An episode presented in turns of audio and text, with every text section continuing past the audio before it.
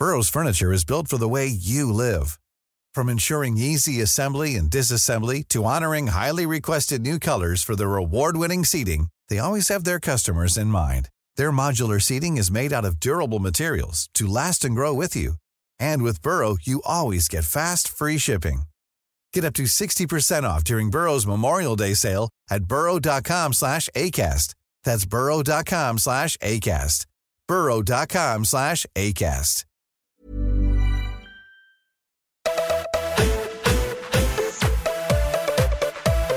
Hello, listeners, and welcome to another edition of the GegenPod. David Weiner with you for another dose of football chat. Liverpool and Manchester City might be amidst twists and turns, but I'm feeling about as fresh as Spurs in the final 10 minutes of a game of football.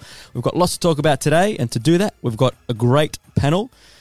Former Premier League, Scottish Premier League, Scotland International, Gavin Rae is back with us. How are you, mate? Welcome. Good, thanks very much. Great to see you again. Now, we've got alongside you, don't know if this is a bit awkward at all, but former Socceroo, Luke Wilkshire, is back for a hat trick of GegenPod performances. How are you? Yeah, all good, thanks, mate. But how are you feeling? I mean, the, back in the day, you, you were half a chance of playing for Gav when you returned back home in the NPL here with Hakoah Sydney City.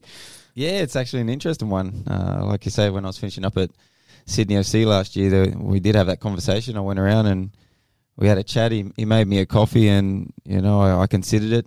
Ended up going back to Wollongong Wolves, given that his, his coffee simply wasn't good enough. and the negotiation skills not good enough over the line. Thankfully, the coffee was much better here today, right? Yeah, it was great down here. To be honest. Outstanding. We can seal the deal. Um, of course, preseason's going well for you guys. You're nearly at NPL kickoff with Wollongong and Hakoah, respectively. What have you got coming up this weekend?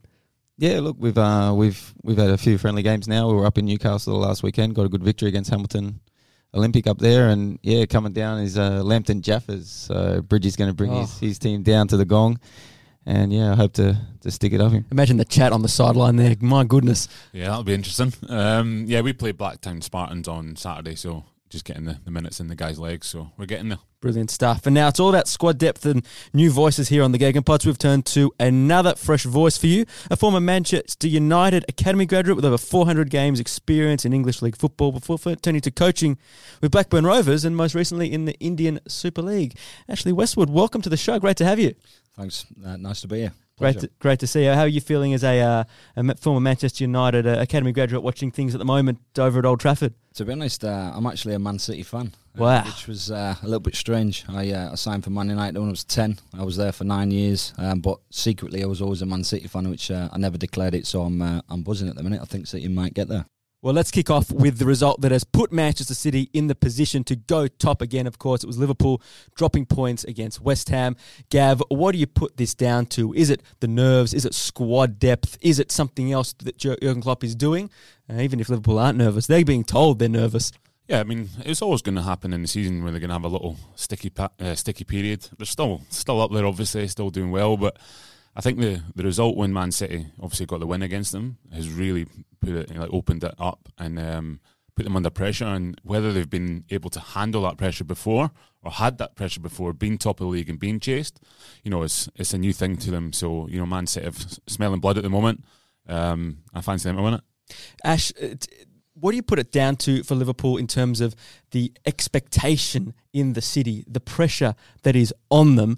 Um, is that really what's going on here, or is it something a little bit more at play? You know, Jurgen Klopp was missing players yesterday as well, and he was very keen to point that out too.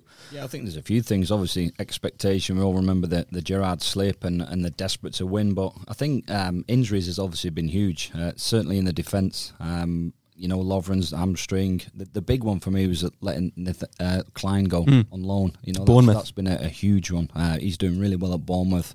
You know, they've seen Milner at right back, which is like a, a round peg in the square hole.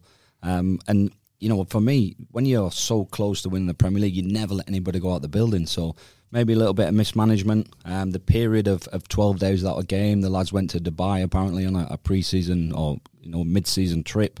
Uh, got a few illnesses. I think Van Dijk got an illness. Milner travelled apparently on his own to the game the other day and then ended up playing. So there's lots of things going on, and, and it just looks a little bit thin for me, uh, the squad. But they're top of the league and it's there to lose. Luke, I saw Henry Winter going toe to toe with Robbie Fowler on social media, where uh, Henry Winter, the uh, well known journalist, was talking about the pressure and the noose going around Liverpool and how they're starting to play poorly. And Robbie Fowler said, no, it was another point gain, that we've gone three points clear now as opposed to the other way. Which way do you read Liverpool's slide at the moment or trend at the moment? Yeah, I think you're going to find any Liverpool supporter is going to be saying, look, it's a point gain and we're still there. But but going off the the recent weeks, and I think the looking at the squad depth, I think uh, Manchester City are there with the momentum. They've they've got those games. They've got a lot of goals in them. They've got a they've got a very strong bench, uh, which they can turn to come back into Champions League and extra games now. And like I say, if you look at those points that, that they've dropped Liverpool, I do think that the pressure is starting to get to them. And, and like you said, even if they're saying that they're not feeling it and you know, it's human nature that there's going to be there in the back of their mind when they're hearing and reading so many so many people around there telling them that they're sleeping and that they're they're falling into a, a, bit of a hole. It's amazing. It's still one loss all season, but it's amazing what the pressure of expectation can do. What is the biggest, or who is the biggest factor in this title race? Is it Liverpool's nerves? Is it Manchester City's concentration? Is it Sergio Aguero? What is the decisive factor now over the next couple of months? I think it's hard to put it down to one thing, but certainly um, Aguero coming into obviously form is normal, absolutely flying. Salah's not scored for a few few weeks. You know, there's all these things coming in. Um, I think Man City, as I say, having the experience of done it before, doing it before, I'd I'd put them in the box seat at the moment. For me, it's uh, it's Van Dijk. If he gets injured, it's over. Um, such a presence, both boxes, obviously a real danger from set pieces, and Liverpool are that thin at the back. If he gets injured, for me, it's curtains. It's it's amazing how things change because everyone was talking about Liverpool having done their business, not needing to go and do anything in in the in the January window. Yet, the, the, without Henderson and without Wijnaldum and without a couple of absences at the back, all of a sudden it did look like they were suffering uh, over the last couple of games. Yeah, for sure. I mean, you know, Milner, he plays everywhere as a, as a top player, top pro, but you know, him at right back, it's it's fantasy for me. You know, you, you, something's wrong if you're playing Milner at right back, then it's showing you that you are thin, and then you let Klein go out on loan. It's it's it's balmy for me.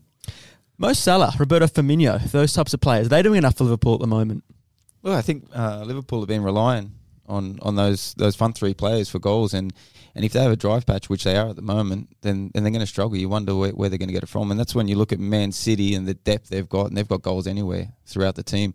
And I think that's going to be the difference. Yeah. Now, Gav, you're telling anyone that will listen on social media that Liverpool are still going to come third. So that means you're putting Tottenham back in the title race. What credit do we give Spurs and Richard Pochettino? They have a phenomenal record. I made that joke at the start about the final 10 minutes. But the truth is, for a team that was meant to be fatigued with World Cup injuries, no signings, players that are absent right now, big players, they are phenomenal in the last 10 minutes.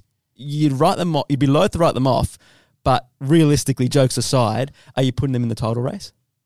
it's hard. You know, obviously they're always up there. I've been the last few years, but just can't see them winning. Just can't see them winning at all. You know, unfortunately they've they've got some un- unbelievable players. He's done an unbelievable job, but I just could I can't see them winning at all. To be honest, their record just to, for the for listeners: PSV, Inter, Barca, Burnley, Fulham, Watford, Newcastle. In all those t- t- games, they scored a winner or equaliser in the last ten minutes. That speaks volumes for what Pochettino can do with these people and the character. It's almost like you ask will City have the concentration? Will Liverpool have the nerves? Well, you know Tottenham will have the character. And one guy who's been so key to that has been Son Heung-min since he's come back from the Asian Cup. Um, people are starting to now talk about that conversation of player of the year, most underrated player.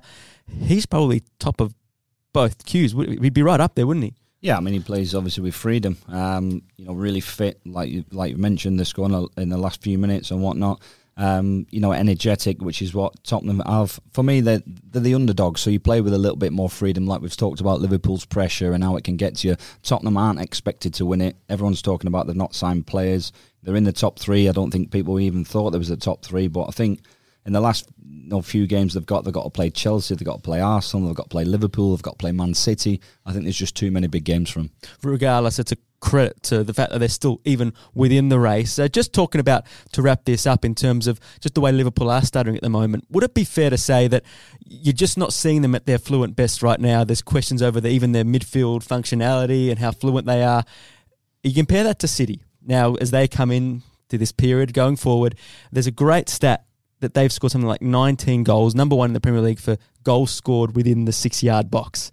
It's like that. Everything you want from them is picture perfect. They're able to play that flowing style of football that ends with that ball fizzed across the six yard box for an Aguero, a Sane, a Sterling, a Mahrez to tap in.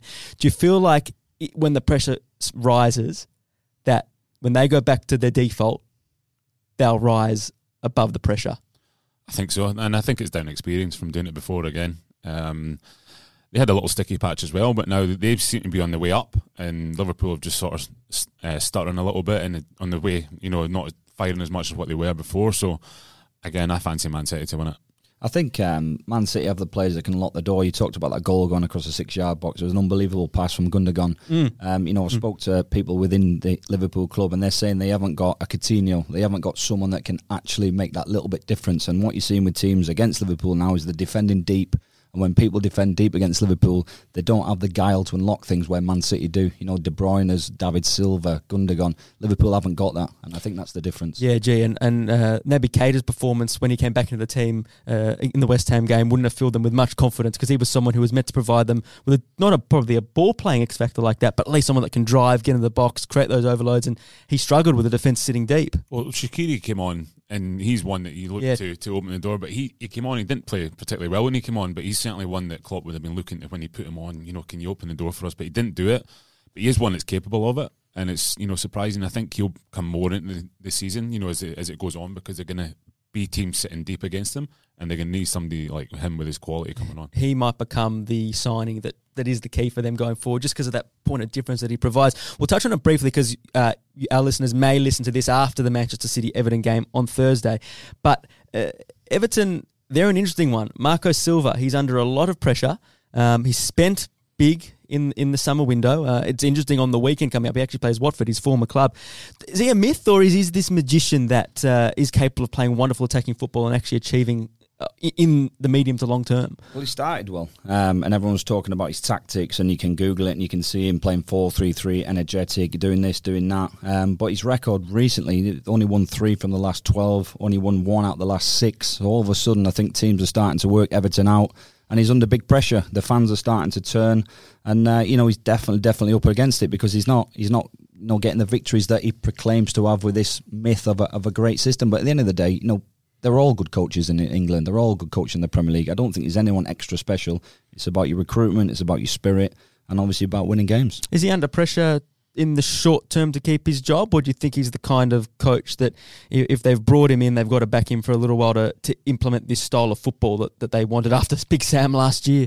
Yeah, look, they've obviously gone and they've, they've spent the money, so they've backed him in, in that sense. They've they've allowed him to go out there and spend the money. They'll, there's no doubt that, that he'll see the season out. Uh, depending on, on what they can produce between now and the end of the season, I think will will determine whether he'll be there next year or not. Okay, well, that's uh, much to talk about, and many more twists and turns are coming up in that title race, no doubt about it.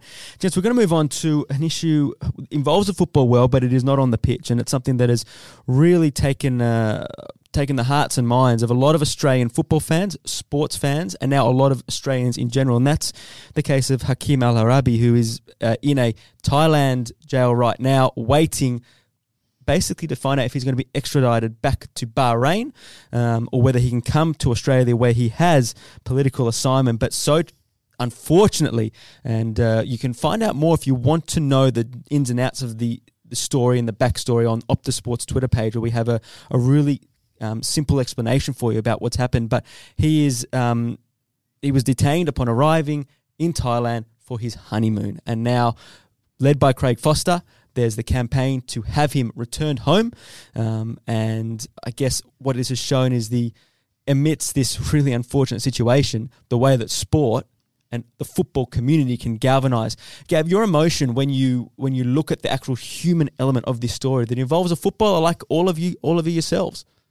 Yeah, it- it's shocking, you know, um, the situation and, and seeing them in shackles the other day on the TV is, you know, it's heartbreaking for him, heartbreaking for his family as well. But you know, hopefully they can do the right thing and, and get him back and bring him bring him back to Australia. But it's going to be tough. There's obviously a lot of uh, political notions in there as well, and um, Craig Foster's doing a great job leading leading that charge. But it's going to be a really tough one. Luke, it's um the job is not done, so you don't want to sit here patting people on the back and saying how good a job the community has done, but you must feel an immense sense of pride about the way the football community has taken this upon its shoulders to make sure that someone is not left on their own um, when we can fight for them. Yeah, hundred percent. I think you know the fact that the community and you know the government, the football uh, community uniting throughout the world to to try and do something. I think if there's any chance of, of getting getting him out of there, I think that's the way through it. And you know you hope that that it can bear weight. Um, however, unfortunately, he's he's in that situation, and the political powers uh, through Bahrain and Thailand is probably obviously not easy to go through. Mm. Um, so look, I, I think everyone's just got to got to hope for the best. He's got to stay strong, and, and hopefully the right outcome will come in the end. So he was a player in Victoria with Pascoe Vale. He's 25 years old, um, and we've learned in recent days that the Thailand Prime Minister does have the authority to actually sanction his release. But now it's up to the politicking in the background. We don't want sport and politics to mix, but this is an instant where sport can actually almost galvanise people and, and, and triumph above all that. Um, this quote from uh, the, the, head of the PFA uh, You cannot enjoy the privileges of being a part of the interna- international community, which Thailand did when Australia uh, had two rescuers go over and rescue their, their football youngsters from the, from the cave in those harrowing circumstances. Um, if you cannot live by its rules and standards. And I guess that's where the sporting community can come in and actually try and force a hand in a way. Yeah, for sure. Um, I know I've been to a, a few A League games recently, and we've all seen the banners and the, and the teams holding up the banners and you know supporting it. And you know, it is a voice. It's a, it's an avenue to, to get your message out there, which is, is like what we're trying to do today. And hopefully, uh, you know, justice will, will happen and it'll come back. But it's nice to see the football community and the power of, of FIFA. Hopefully, will will step in and, and something you know inevitably will happen. Hashtag save Hakeem and kudos to Craig Foster and all those that are working behind it. And all we can do is try spread that message and try and uh, make everyone aware of what's going on so that social media campaign can ramp up and hopefully hopefully uh, there's a there's a just result in the coming days and weeks. Okay, guys, on to something on the field, and that's what we want to be talking about more often than not. It's finish this sentence where each week we go through and we discuss a range of topics to get uh, all the big talking points in the world of football. Ash, we'll kick off with you. Anthony Martial has committed to Manchester United for five years, and there's talk Marcus Rashford might follow suit. That for Manchester United fans is fantastic. Um, you know, fans like to see local players. I know I was a, a local player myself uh, coming through the system at Man United, and, and it galvanises fans when you see one of your own. And we've all of the chance. Harry Kane is one of our own. Whatever. You know, you like to see that, and it, it's fantastic. It's so hard these days for, for young players to come through. I think you know weekend you're looking at 50 players in the Premier League out of 220 that start every week are, are English. So it, that just shows you how hard it is. The money's there, the foreigners come, and to see young English players coming through the system, it's always really really rewarding. It's not just for the fans; the whole club, you know, get a lift from young players coming through the system. Rashford will be the second youngest to Ryan Giggs to make it to 100 games for Manchester United. Now, you've almost walked in similar shoes. You've come through that academy. Can you give an insight into the, the pressures and the expectations, or even just the life that, that you are getting prepared for as you come through for this, you know, through this system? Yeah, it's kind of uh, it's a different era now. Um, you know, back in the day, you know, Alex Ferguson's our youth coach was Eric Harrison. Uh, people like Archie Knox, Nobby were at the club, and they used to breed men, if you like, winners. There's no there's no place for weak characters. Even people like Gary Neville, Phil Neville, they were they were hammered, if you like, and and the the weak fell by the wayside. The stronger came through, but now it's you know the social media, the money. It's more about nurturing talent, if you like, rather than making these big, strong men. So it, it is a, a different era. But when you see players come through like Rashford, it, it's really, really good. It's amazing how times change. We're talking three months ago. Um, they're signing Alexis Sanchez. You're signing big stars. You're talking about what's going to happen to these kids. And all of a sudden, Manchester United are in a position where Ole Gunnar Solskjaer, whether he's there or not long term, they can build their future on Pogba, Lingard, Martial, Rashford. And the tone changes completely. Yeah, 100%. I think, you know, to get to get those sort of young and vibrant players and someone to believe in them in Solskjaer. I think touching on there what Ash said about the the generation and how, how they're building to men, how they how they're going through the, the system there and they're made men. And I think that's you talk about generation and the change of that, how it's done nowadays, where they're more nurtured and and so forth, which is, you know, sometimes not. I think the best way to go into the world in general. I think um, I think back then, then and you look at the success that obviously Manchester United had by bringing those guys in, by getting them taught the hard way and, and the strong one. That's why they're so successful. And that's why over the recent years, you could maybe say, you know, it hasn't been quite as successful as then. Huddersfield Town's real level is. Uh, tricky one. Um, um, you know, it's difficult. Probably championship, to be honest. Um, they're punching above their weight where they are at the moment. Um, you know, being in the Premier League for a couple of years, tough one for them. Um, it's always going to be difficult for a club like Huddersfield, you know, coming up to Premier League. But you know, fair play to them getting there. It's just a really difficult level and the next level up. You know. Yeah, and I think uh, they were a free kick for Chelsea and Sarri ball under their pressure on the weekend with their 5 0 defeat. Ash Burnley's recovery with their six match unbeaten run since New Year's Eve is. Fantastic for me. Um, a, a, personal friend of mine, Sean Dyche, I played with him, and uh, you know their their results recently. They got 12 points from the last 18 available.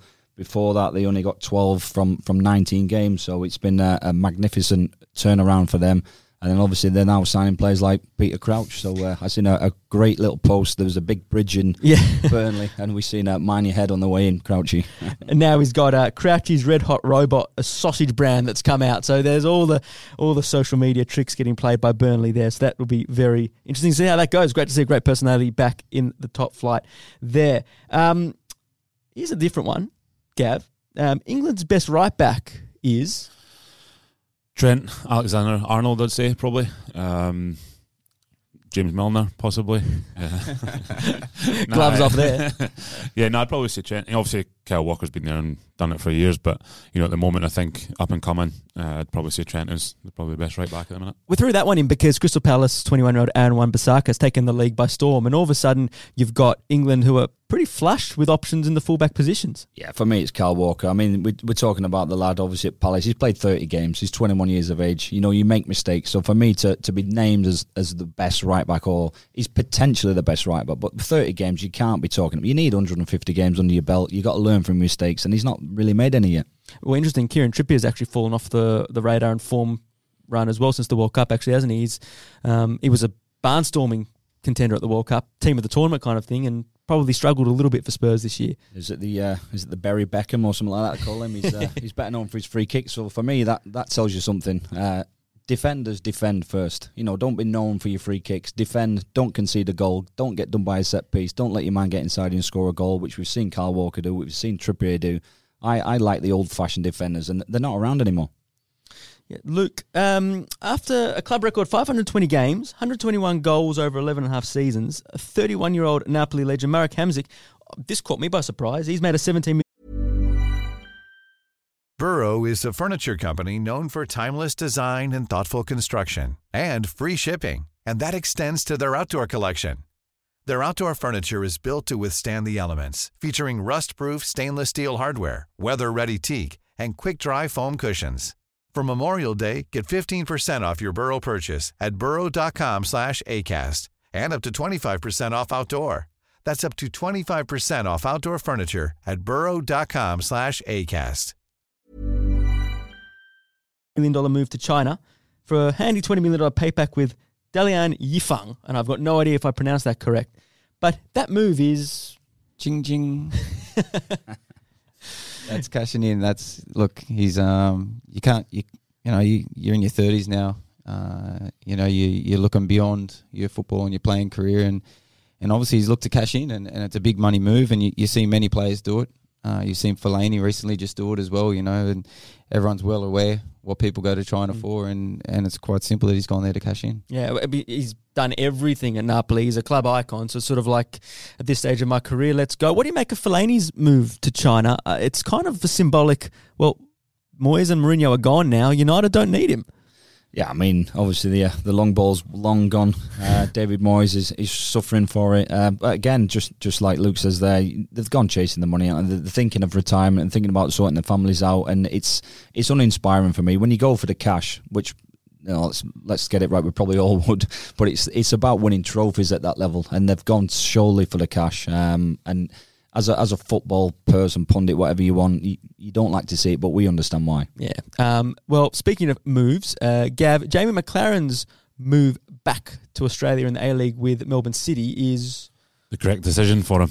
I think. Um, you know, he's Lennon. Neil Lennon's left Hibs. He's a bit uncertain what's going on. He's got an opportunity to come back. I think it was three and a half year deal he's got, so I think it's the right move for him uh, at this point. It's a bit disappointing, obviously, not you leaving obviously Europe to come back to back to the league at this point in his career. But I think coming here, you'll be like the big big fish in a small pond, basically. What was your what was the word on the street in Scotland from some of your former teammates or, or mates that are over there watching week in week out? No, obviously good player, good finisher, uh, in and out of the team. You know, not doing it week to week, uh, maybe as much as what he could do. Um, and you know, if if you're in Scotland and not playing every week and, and doing it week in week out, then you you might struggle to go somewhere else in Europe. So um, I think it's the right move for him. Let's continue that discussion. But I'm just going to play a quote here as we move into.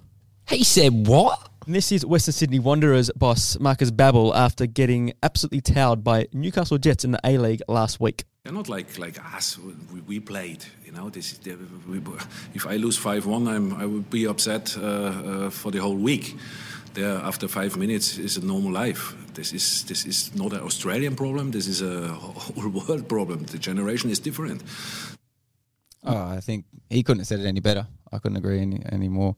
I think you know if you take take aside that he's the coach from that team and just talking in general, I think he's absolutely got it spot on because it is a generational thing and it's it's too easy and for players to lose nowadays. I think um, you know back in the day there were consequences and you took it more to heart. I think you you look at that back in the, the olden days, and you would. I, I, I know that when, when I was going through in, in England when I first went over there and in the in Middlesbrough back in the day and was it early two thousands and, and it was like that and, and it would hurt. You wouldn't you wouldn't put your head out of out of the car window or you know, be sneaking out of the back door of the stadium to get home, and you wouldn't dare get out all week. Or jump on Instagram. Yeah, you know, you wouldn't. You just get hounded for it, and and nowadays it is. It's too easy. They they finish, they lose, and off they go, and on the phones and enjoy a night out. Just on that, um, I actually went to the game before Brisbane. Uh, Brisbane at home to Western Sydney Wanderers. Uh, they were cruising 2 0. I think I left the stadium actually about 75 minutes. I've gone back to the hotel thinking, oh, they've, they've, they've battered them, they'll definitely win. And uh, I started speaking to a few people in the lobby like later on, and I was saying, "Oh, the, the game, uh, you know, Brisbane weren't very good and on, on, that game, and Western Sydney had beat them."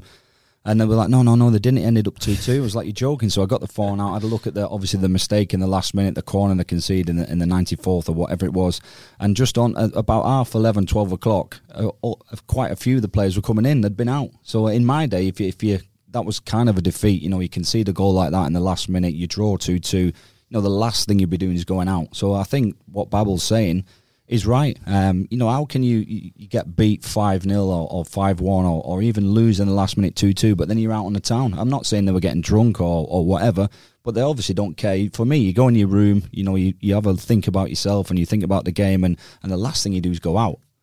Uh, just and yeah, I obviously totally agree. But you know, I think with the generational change, um, as coaches and managers, you've got to you've got to adapt to that. That's, that's the way it is. You know, we can't you know harp on about it being a problem. It's, it's the way it is. So you know, the way we coach nowadays is probably different to what the way we were coached when we were younger, and you have to adapt. Um, so, you know. Saying that, in you know, you've got to adapt to it, but it's a generational problem, and it's also, I think, for me important to try and get that change, to develop that change and that understanding for our younger players to realise that desire, that desire, yeah. and how how it, how it should be. Because I, I, I truly believe, and that's the problem that we have now. That's like a game. Can you imagine uh, a Roy Keane in that squad?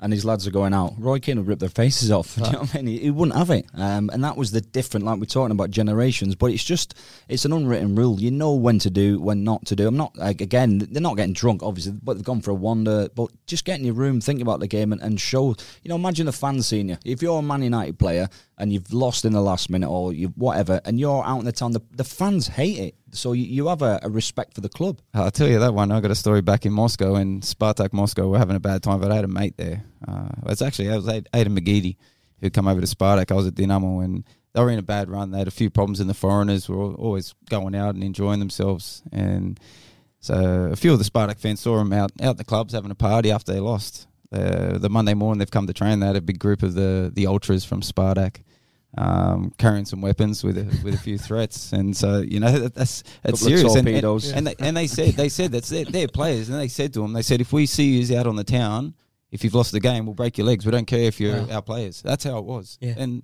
you know, here here in Australia in the A League, it's it's just a game for some of them, and like I say, it's just too easy for them to accept losing. So look, we've touched on this a little bit last week with Paul Okon, and you talk about yourself and him, guys that battled through those tough periods overseas. I asked about Maclaren because he's someone that he's come back and he may score a run of goals and may go on to to take that form to the national level, and we hope he does. But do you think it's the Gav said it's the right option, but is it the easier option to come back here rather than fight it out and come out through the other end overseas? I think it's both on his on his part. I think I think you're right. If you're over there in Scotland, um, you know, at Hibs, which is not a top top club, and, and not even playing regularly and regularly scoring, I think to come back here and, like you said, being a big fish in a small pond is, is maybe the good option for him in his career at this point of time. Luke's minus 20 in Scotland at the minute. What would you do? yeah, oh, exactly. And you've got a better lifestyle. Yeah, but that's that comfort thing. And, and, and that's the, you know, sometimes the downfall for Australians is they've got that easy option just to come back. It's nice and comfortable enjoy a great lifestyle and easy football. Do you think that has a flow on effect to the general state of the Australian game? Is it too easy for these guys who, if it doesn't work at the Wanderers, they might go to the Mariners, or if it doesn't work with the Mariners, they might go to the Phoenix, and so on. And from your impressions, having come and looked at it outside in, is that an Australian thing, is it, or is it, or is it, is it a broader issue than that, and we're just part of a, you know, this is the time. This is this is the age. Yeah, I think it. to be honest, I think it's a broader issue. Uh, we talked about it being generational. Um, I think it's definitely that, but it seems to be like you like you touched on in, in the A League, the players seem to jump from club to club and rather than stick it out. And we've got even at our level, NPL level, I'll have players that you maybe don't get a chance, you know, a couple of weeks, and then they'll look to leave and try and get a gig somewhere else rather than fight it out. Um, and that's wrong. You know, you should first of all pick a club that you think's got the right philosophy, the right culture for you, and then try and stick it out and try and fight for your place. And if you can't do that at a club that's good to you, you're not going to be able to do it at a club that's not going to treat you well. So it is a generational thing, but there is other factors as well for sure. Interesting stuff. And obviously, uh, Markus Babbel's comments are in context of a team that is losing and that he is struggling with, but they still struck a chord because they're still very, very interesting and thought provocative comments. All right, we're going to jump back to the Premier League where we had uh, Ashley Cole, who was the, the, former Chelsea player, is now playing with his old mate Frank Lampard at Derby. He was in the Sky Sports studios over the weekend and he was talking about Maurizio Sarri and saying how he needs a little bit of time and that he can bring exciting Italian football to England with Chelsea. But what he said next was very, very interesting about um, who his favourite manager was during his time at Chelsea. I enjoyed Scolari, Ancelotti was probably my favourite too. He came and he, he brought this new lease of life. It was just like playing for Brazil. He said, let's play like Brazil. We kind of had no rules in terms of we could play, we could go where we want, and we was playing some great football. And then probably by December, we kind of petered out a bit, and, and after that, he got the sack. he, he lasted half a season, didn't he? Uh, interesting one for me. Players always speak about the manager that they've had the best time with, and sometimes it's because there's no discipline. So he mm. says we can do what we want. So for me, that's an instrumental comment. Ancelotti, I, I know a few people at Chelsea, and he was always lads, you know, no discipline, eat what you want, do what you want, and, and they enjoy it. He's had Mourinho. Mourinho released him. He doesn't like him. He's had Spalletti. He's released him. They're not telling me Mourinho and Spalletti aren't good coaches. It's just a personal thing. He's had Mourinho twice, Gus Hiddink, Carlos Ancelotti, Di Matteo, Rafa Benitez, but he mentions the ones where he can just do what he wants. He said something off the back of that we didn't play, which I thought was interesting. We said, and the fullbacks could do what we want. We could both get up and down the pitch, the right and left back. Well, no wonder Chelsea was shipping goals and he was out. Why that comment is interesting, and we played it this week, is with all the talk about Sarri and will Chelsea finally be patient with the manager, they sacked Scolari, a World Cup winner, of course, when he was sitting fourth after seven months. Now, Chelsea aren't even doing that well at the moment. So if that's a little bit of background for Chelsea fans and for Sarri fans, look out. I think Scolari couldn't speak English at the time. Yeah, it was. well, he didn't even have time to adapt to the country. He was in and out straight away. Now here's a man who absolutely can speak English, and this is another classic grab from one of our favourite uh, voices on the GegenPod, Harry Redknapp. You know, you have to laugh. It's scary, isn't it? Really, you you give them, you sign them on, and then they want more money for. I signed a player once, and uh, a top player, fantastic player, and uh, we'd done the deal, and he wanted a goal bonus. He was a striker. I said, well, what do you think we're paying you 50 grand a week for? to miss him? You know, I mean, it's like scary, isn't it? Remind you of anyone? Well, I followed uh, our Redknapp shortly when he was at um, Portsmouth. I went there as assistant manager. We had uh, King Kanu, um, and and we had an issue with him. He's come in. We start training at ten o'clock, and he's come in and said, "I can't make it. I can't make ten o'clock." We're like, "What you know about? Training starts at 10. He said, "No, Harry said I can come in when I want." And we said, well, you got to make training at 10 o'clock. And in the end, he's uh, he had a year left in his contract. He just left the club because uh, he said he couldn't get in from he couldn't get in from London to Portsmouth because he was dropping his kids off at school. So incredible stuff. But I think that's the the stuff that Redknapp had. He, he enjoyed the players. He got the best out of the players, and uh, you know, good luck to him. Yeah, I think it's it's interesting. He's he's always been a character in football, and you know, I guess you probably don't have that many characters around like him. He's he's a special one, and there's a lot of stories that's going on with it. But But look, I think I think that's incredible that he's he's coming out. He's he's telling these stories. I think it's brilliant for for people to hear, and I think there's going to be plenty more coming out from him. Yeah, nice. Well, guys, on to our next topic, and it's a Champions League preview. We're, we're a week away. We cannot wait because our live broadcasts are returning to Optus Sport next Wednesday. It's that time of year where we find who is the best team in Europe, and we're going to have a bit of an argument. All right, we're going to go across and see um, what you're predicting in the crystal ball, and you're going to be on the record, held to these in a couple of months' time. All right, Gav, who wins it? I'm glad I'm getting to go first, so I'll, I'll choose Barcelona. That's an easy one. One answer each one. I said I said a few, oh, probably a month or so back that PSG. I still think uh, if they get through Man United and get Neymar back, I think they've still got a chance.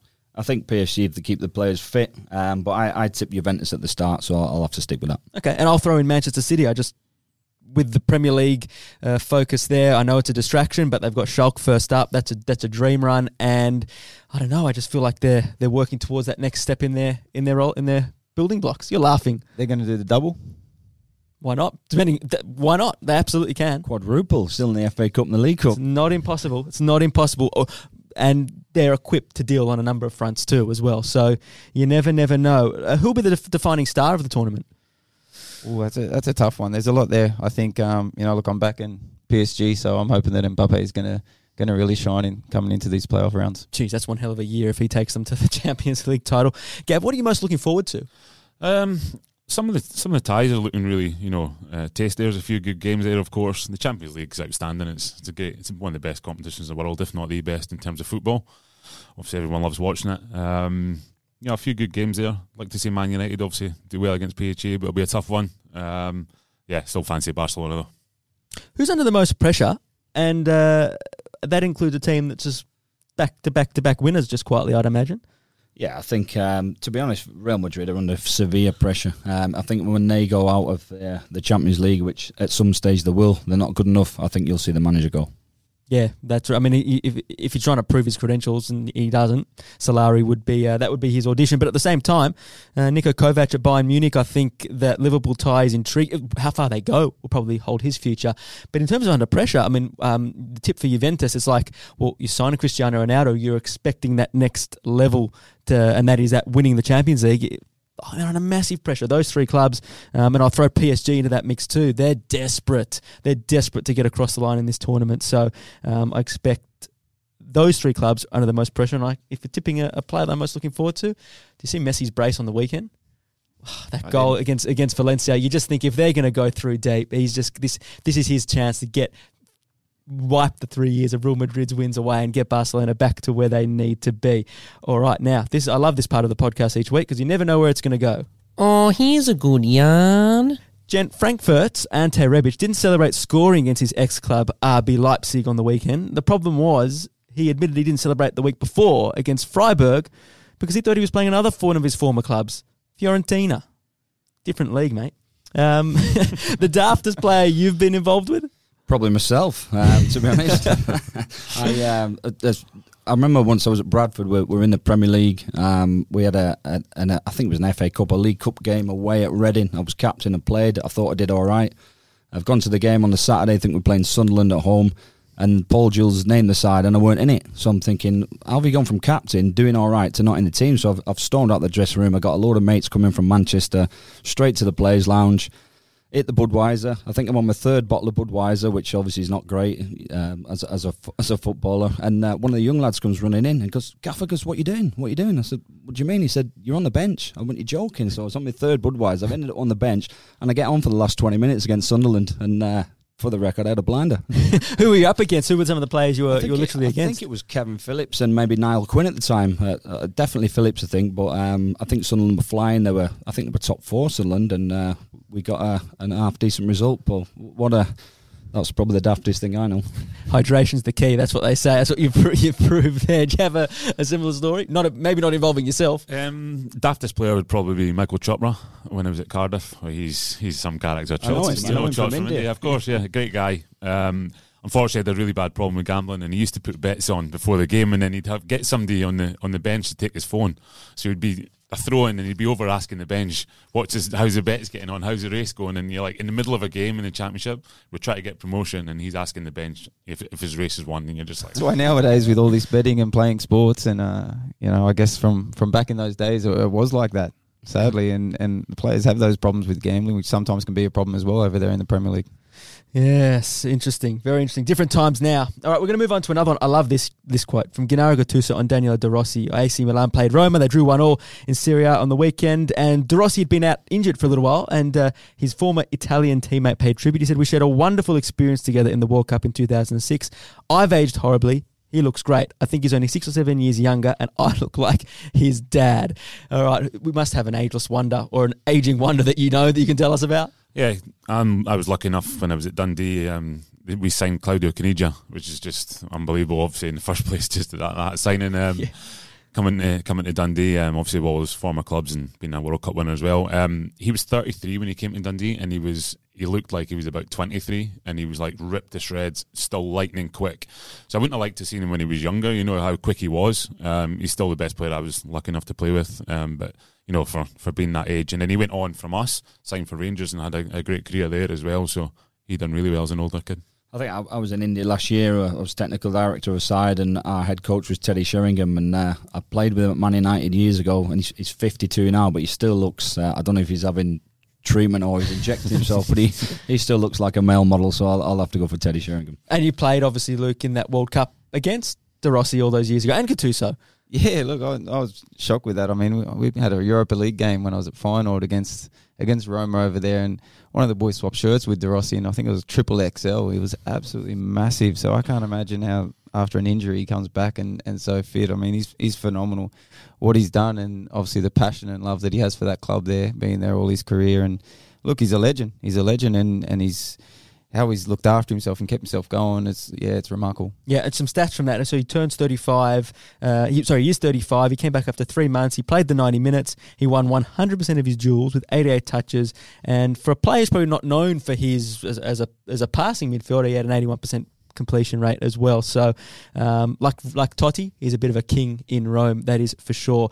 Gents, as we wrap up, we've got another big weekend there's always big weekends on Optus Sport with another glut of Premier League fixtures. And the beauty is now it's a twist and turn every week. Whether Liverpool are leading off, whether Manchester City are leading off, there's something we can just sniff it. Something's going to happen. There's always something, a bit of drama up our sleeve. What are we most looking forward to uh, coming up on the weekend?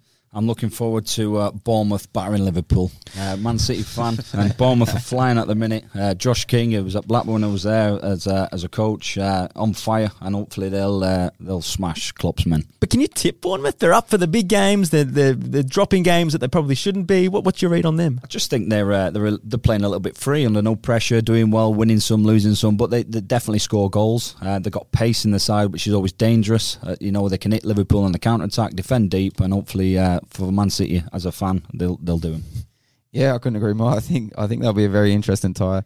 But obviously, you look at the other side, Manchester City against Chelsea. I think it's a it's, it's a very big game. Mm. You know, look, I, I still back Man City. I think they they they got the momentum and they they're going to pull through. But I think as a Chelsea fan or uh, Chelsea fans watching Mm. into this game, I think it's a, a big challenge. I think they'd like to see him give him a shake. Well, it's a more realistic challenge than the, than the Huddersfield shellacking. And it's what do you think, Gav? Is it better for Liverpool to lead off or to chase in, in these in these sort of when there's 24 hours between the fixtures?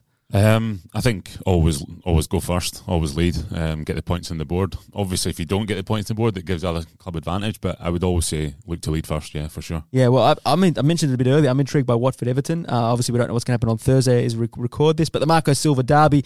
The thing with Marco Silva is he always starts well and then sort of peters off, and uh, he would hate to let Watford, uh, you know, they're in that level that Everton want to be ahead of. It he would hate to see them and hand them three points going forward there. Um, and a, a weekend kicks off, of course, with Fulham vs Manchester United on the Saturday night, the very friendly 11:30 p.m. kickoff, and Manchester City Chelsea. Ah, work on Monday. Doesn't matter. Make sure you watch that game. It's going to be absolutely outstanding.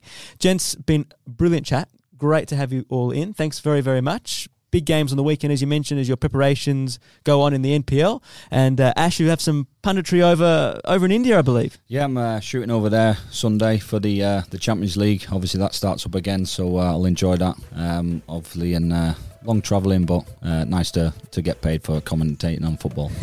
well, it's a If you can do that and make it pretend that's a job, like we like we try here, we're very lucky indeed. Well, thanks everyone for your company again, and as ever, enjoy your football wherever it is and whenever it is on Optus Sport.